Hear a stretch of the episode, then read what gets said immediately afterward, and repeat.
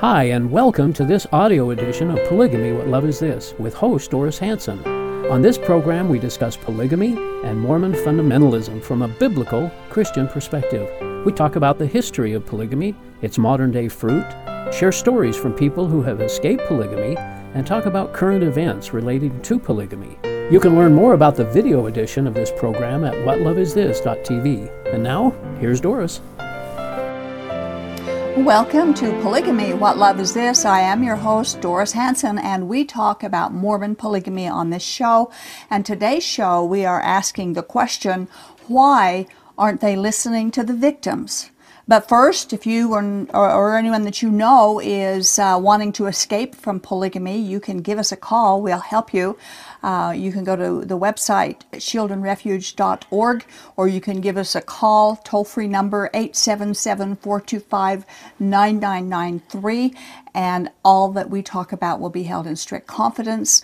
Also, if you have comments about our show or if you'd like to be a guest on our show, you can email whatloveisthis.tv. That's email at whatloveisthis.tv or give us a call 385 240 2888.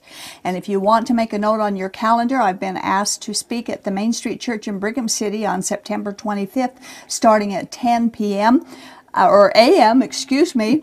And um, if you'd like to come, we'd love to ha- meet you and talk with you, or you can watch it live on the internet. Uh, you can just search Main Street Church, Brigham City, and then follow the links. And look forward to seeing many of you there. And now I'd like to introduce our our returning co-host. Um, Thanks, Doris. Our sitting co-host, our, actually. Yes, a sitting co-host. I like that. Earl Erskine, thanks again for my, sharing in our pleasure. program. Yeah. You know, a rally was held at the Utah State Capitol before the 2016 Utah State Legislature adjourned this year's session.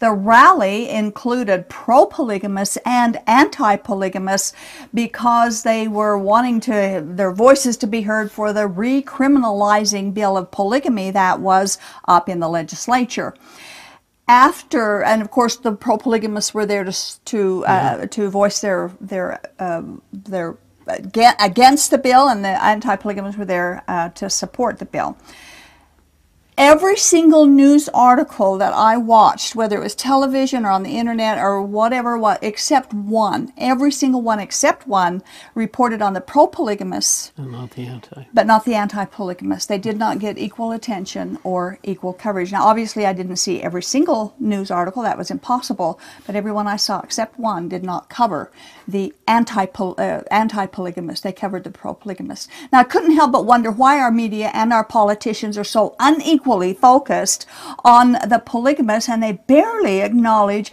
the people that polygamists have victimized. Why aren't the victims' voices and their stories given each, equal treatment in the news and in the politicians' conversations? In fact, I was told by one former victim who was there at the rally that whenever she wanted to say something, the pro-polygamists would crowd around her and they would encircle her and mock her and speak loudly so that her voice couldn't be heard. The media didn't report that.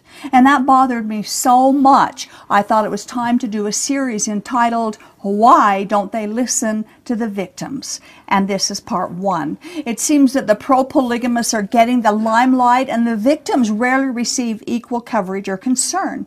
So we're going to present some experiences of the victims and ask the question why aren't they listening to the victims? And we're going to begin at the beginning of Mormon polygamy, quoting from the victims' own stories, their testimonies of polygamy, and the atrocious treatment that they received. And we're going to begin with 14 year old Helen Mar Kimball. And this is what she confided to a close friend in Nauvoo about her plural marriage to Joseph Smith. I would never have been sealed to Joseph had I known it was anything more than a ceremony. I was young and they deceived me by saying the salvation of our whole family depended on it. So Helen Mar Kimball was a victim. Yep. She was a victim of polygamy many years ago. She said she was deceived. Her own words are, they deceived me. But then who's listening to the victims? From the beginning, polygamous dogma has been and is submit to polygamy or else. There's no freedom of religion, there's no gender equality in polygamy, and it seems no one listens to the victims. Sarah Pratt was married to Orson Pratt. When he was 57 years old, his polygamous eyes wandered to a 16 year old girl who became his 10th wife. Sarah was 51 years old and resentful that her husband married girls who were younger than their oldest daughter. Sarah Pratt said this. Here was my husband, she said, gray headed, taking to his bed young girls in mockery of marriage. Of course, there could be no joy for him in such an indulgence of his fanaticism, which I hesitate to mention. Sarah Pratt said, Polygamy is the direst curse a people or a nation could ever be afflicted. She said polygamy completely demoralizes good men and makes bad men worse. Sarah Pratt was a victim of polygamy and told her story, but who's listening to the victims? Tell It All, published by Fanny Stenhouse in 1875 tells about the curse of polygamy. And we want to quote from a conversation that she published in the book that she had with a friend named Mary. Curse is a heavenly word to apply to such a system. There is nothing in hell so hateful, so vile, so detestable it is blight and ruin to everything that is fair and good. I never pass a day, but I cursed with the bitterest hatred the man who devised it. Do you think that when they have ruined all their their hopes for time and for eternity, we shall love them still? But for this wretched system, I should have been a happy wife and mother, and now I see what I am husband, child, all lost, all lost. You can just hear the, the, the, the sadness and, yeah. and, the pain, the emptiness in her, all yeah. because of polygamy. She also said the Mormon women of those days have not much to make them happy. Many Mormon polygamous women told their bitter stories of life in polygamy, but who's listening to the victims? And Eliza Young, former polygamous wife of Brigham Young, also published her story in a title uh, which is entitled 19th Wife, and it was published in 1875. And we quote, this is a long quote, but we quote something that she wrote about her experiences. Yeah, there were two sisters whose mother was married to a Mr. McDonald, and when she gave herself to him, it was with the express understanding that the daughters should be sealed him as soon as they were of proper age. The little girls knew of the arrangement and used to talk about used to talk about it very openly of marrying Pa. Fancy her feelings knowing that she was bringing up her daughters as wives for her own husband. Hmm. Wives and mothers living outside of polygamy, can anything be more revolting? And yet, horror stricken as you are by them, they are by no means exceptional, but are of frequent occurrence, and it is in your own country that these outrages occur under your own government, upheld by your own chosen legislators. And if your government and its rulers refuse to do anything to eradicate this foul blot of polygamy, they are encouraging its presence and rendering it daily more difficult of eradication. How true her statement has proven to yeah. be. And it went on then, and it's going on today. You just don't hear it in the news, that very same thing. And Mormon polygamy continues to rage today as it did then. Victims continue to cry out about the agony and the abuses and the inequality in polygamy. But who's listening to the victims? Ex-FLDS, plural wife, are going to move forward now several decades. Mary Louise Mackert, she wrote a book about her life in polygamy, and her book is entitled The Sixth of Seven Wives. She tells her story of being forced into an arranged marriage at 17 years old to a man older than her father. Mm. She testifies that religious doctrine and submission, not love, was the force in her marriage. And when Mary decided to escape her abusive polygamous situation and husband, he threatened her with blood atonement. He had her kidnapped while she was working her newspaper route, and then he isolated her, a terrorizing experience for any human to endure. In the epilogue of her book, Mary writes about her abduction. It was 1985, a time when polygamy was ignored. Persecution, prosecution became an exercise in futility, and in my case, either the prosecutor failed to present all the facts or the obvious criminal activity was ignored. A newspaper carrier has been abducted while delivering newspapers, but that was irrelevant. Polygamy is a felony, but neither the judge nor the prosecutor chose to identify my husband's criminal activity as a felony. The system has failed to protect, to protect and defend. Today, the same system betrays a selected segment of its citizenry. The children born in polygamous societies are denied the protection all other Utah citizens expect and receive. Mary's points are well taken, and she goes on to point out that society has never accepted sex between adult and men and little girls, yet that's what goes on. But who steps forward to defend the innocent? Mary also writes this Young girls marry old men old men have sex and produce children to earn a heavenly home, and they call it religious freedom. These girls prostitute themselves, but the promise of heaven is a payment these men cannot deliver. They are stripped of their virginity in a loveless sex act and starved for affection. In the name of religion, they are continually raped and debased. If they knew to cry out, it would be in vain, for they live in a world that is deaf to their cry and blind to their pain. Mary Mackert wrote it like it was, mm. like it is. So why aren't the victims' stories valid? The incessant whining of pro polygamists are heard, but not the horror experiences of the victims. Another ex polygamist wife from the LeBaron polygamy group, Susan Schmidt, wrote a book entitled His Favorite Wife. And on page 299, she writes this. And notice, by the way, these are all from different groups. I know. These are so, and, polygamy is the same in, in and there are people that have been willing or been able to leave and then and want to share story. their story. And mm-hmm. why aren't they listening? Like you say, why, why isn't this a TV show? Yeah. nobody would adver- pay for advertising, well. huh? So Susan Schmidt writes, Was this day by day existence what I could expect for the rest of my life?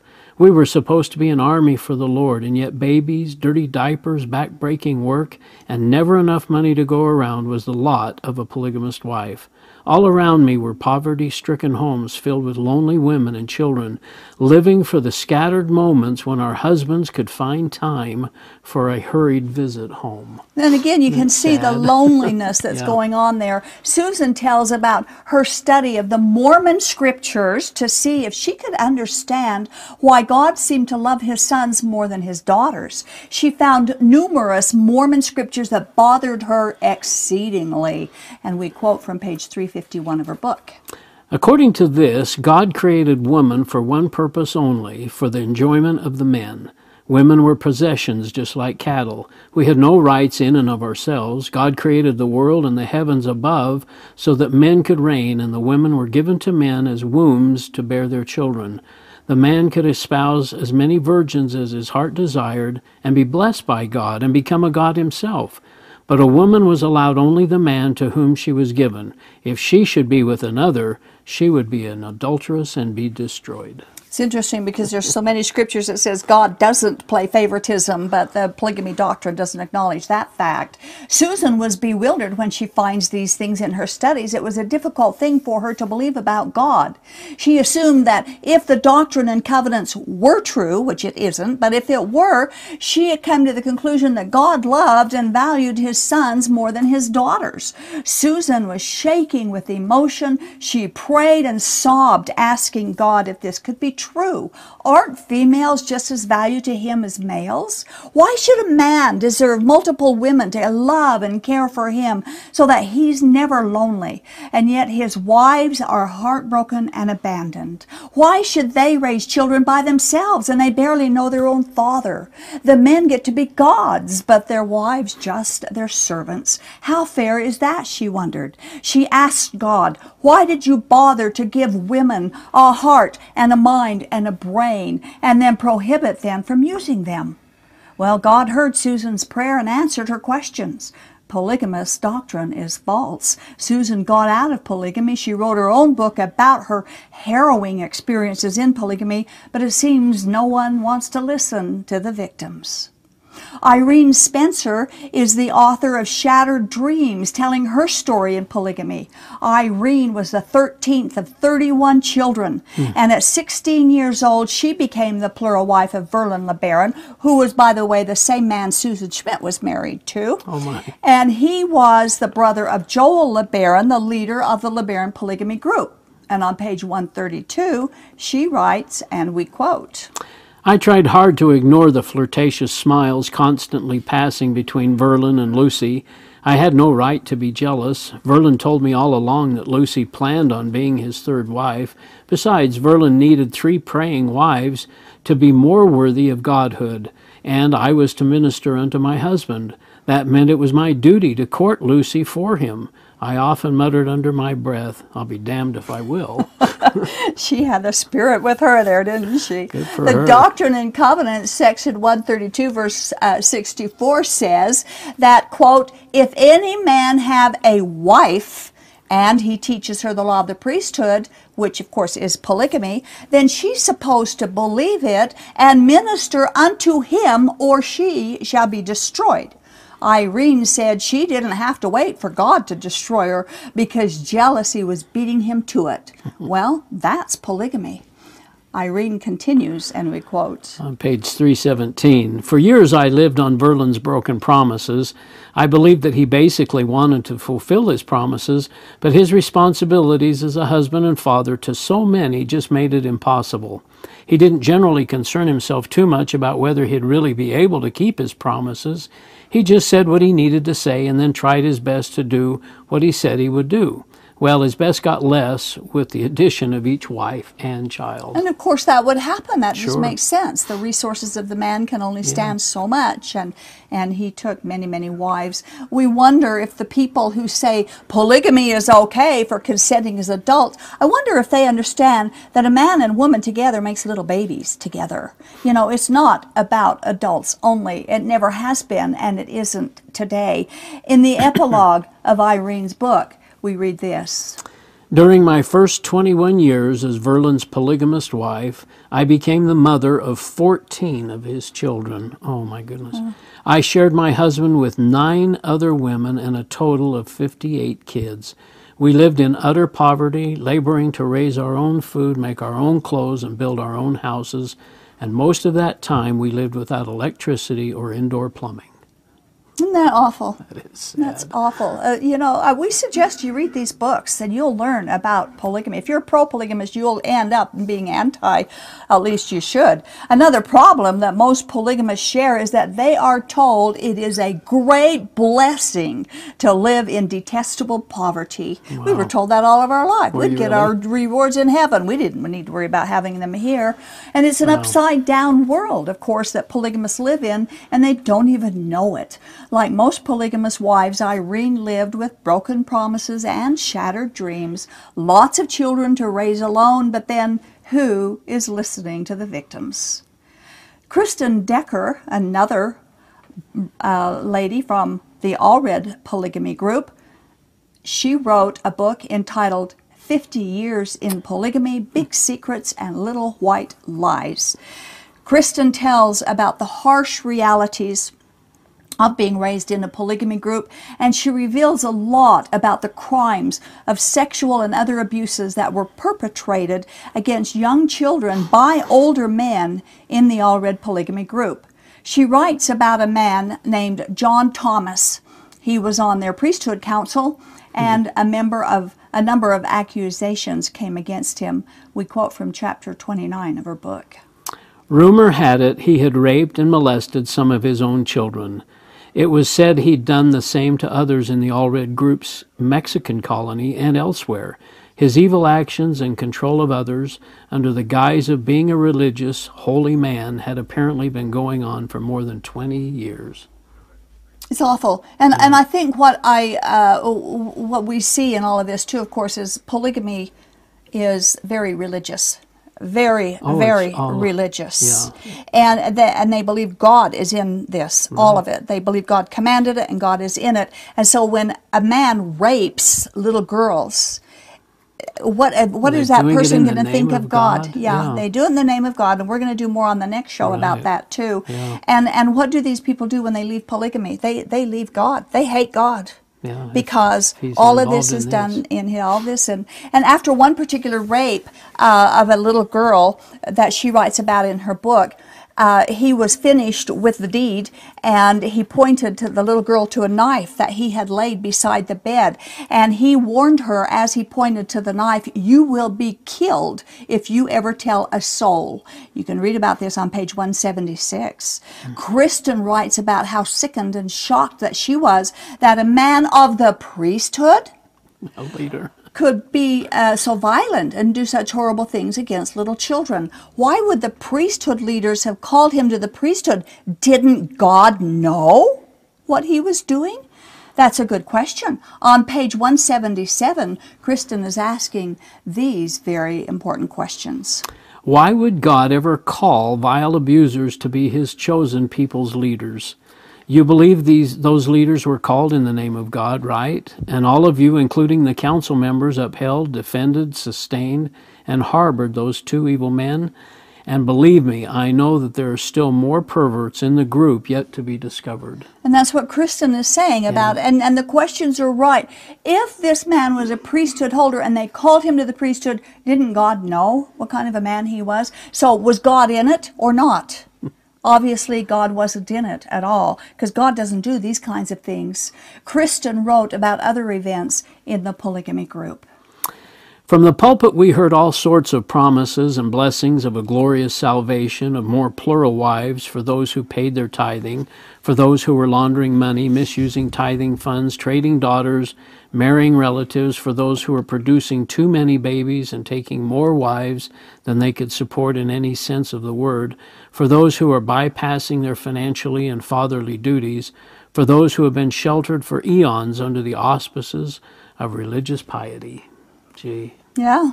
Kristyn Decker has now currently an even louder voice than she did when she wrote this book. She is the founder and the director of Sound Choices Coalition, and she is fighting to keep polygamy legal illegal and to eradicate it from American society. But it seems people aren't listening to the victims. No No shows about that. no shows about that. That's right.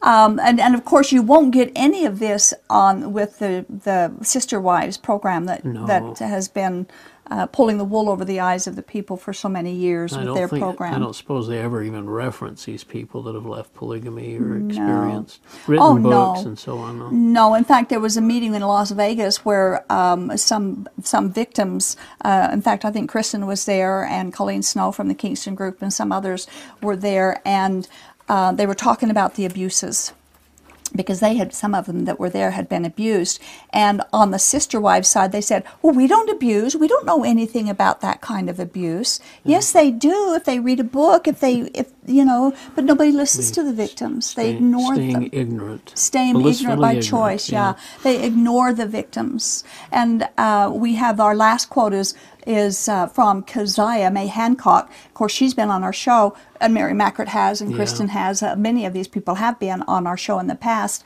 But Kaziah wrote a book entitled Prisons of the Mind.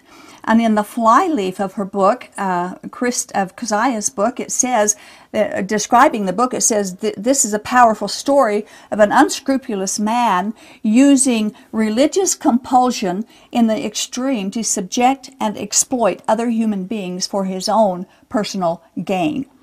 We quote what one polygamous man said to Kaziah about his opinion of females. Very Christian here. Very. Women are a dime a dozen. The only thing that makes them of any value is if they can be obedient. If a man never required anything of his women, he would he would be held responsible for their being worthless. Do you think you are going to go to heaven without ever earning the privilege of being there? You're not. And if you're not obedient enough, I can't take you where the saints are. Now, that is generally a mindset of a polygamous man. generally. And I think that when we see how the, they, most polygamous men treat their women, that we can see that that's the way to Now, I'm not doing a blanket, uh, Yeah. you know, a paintbrush of, of every polygamous man because I know there are some who try. They don't know any better that God isn't in it. And so they really do try. But for the most part, especially when you get in the leadership of these polygamy groups, that's exactly what they think of women. A dime a dozen. Yeah. Be obedient. Be subservient to the male. The man holds the priesthood. It's a patriarchal society. God is a man. God is a polygamist. And that's what he expects from you. But we hear all over the news polygamy's okay, isn't it? As long as it's kept between consenting adults. Oh. Isn't polygamy okay? The thing I think I've learned with a lot of what you've shared with us over the years is that this, there's such a sexual uh, connotation to the whole society. It must be built on uh, a certain amount of uh, sex. I mean, it just the men are are. I don't know. Well, that's what polygamy is. Yeah, I mean, the, just an atmosphere of sex. Yeah. Yeah, uh, sex and children power. Uh, and, and the odd thing about it is, well, you get in section 132 and you read the entire the entire section and you understand very clearly that that's exactly what it is the men get the, the women and if the woman even uh, tries to go out with another man she will be destroyed it's always the female that's going to be destroyed not the male And they're But- justifying it always in the in the name of God, and this is what He's God. required. And- And that's why we bring God into our show. So that's not the only reason, but that's one of the reasons we bring God into our discussion because they say God commanded it, and this is not the God of the Bible at all. Um, but again, we next show we're going to do part two of this, and we're going to quote some more, but and some from men and boys that were Yeah. raised in polygamy. Um, the, of course, there's are some articles that talk about polygamy in magazines and newspapers and about the victims. But whenever you see the politicians and, and most of the news media, most of the time, it's pro polygamy. They don't give the victims uh, an equal time together. Um, to talk about it. So next time we'll be talking about one. the victims. Okay. You know, there are various ways that God shows his love for us through the beauty of his creation, the warmth of the spring and summer sun, the water that, that we need, uh, he sends in the rain and the snow. But ultimately, God's love is demonstrated on the cross of Jesus Christ, where his love is profoundly seen by his payment of our sin through the cruelty of that cross. There is one place, however, that God's love is never seen, and that is in polygamy. In fact, polygamy is never presented as a picture of God's love for us. Instead, it's always presented with the threats of God's wrath against the female. Always with the fear of damnation if we don't surrender to this humiliating, abusive, and ungodly life. But the Bible tells us that God is love, and His love is not evident in polygamy. Polygamy is not from God, and it never was. Thank you for watching our show. This has been the audio podcast edition of Polygamy What Love Is This? This program is a production of a Shield and Refuge Ministry and Main Street Church of Brigham City. You can view current and past video episodes as well as download audio episodes of this program at whatloveisthis.tv. If you or someone you know is in need of assistance in leaving a polygamous situation, please contact us. We are here to help. All of our contact information can be found at shieldandrefuge.org or call us at 877 425 9993. If you have any questions or comments about this or any of our other programs, we'd love to hear from you. Write us at email at whatloveisthis.tv. Thanks for listening, and we hope you'll join us again.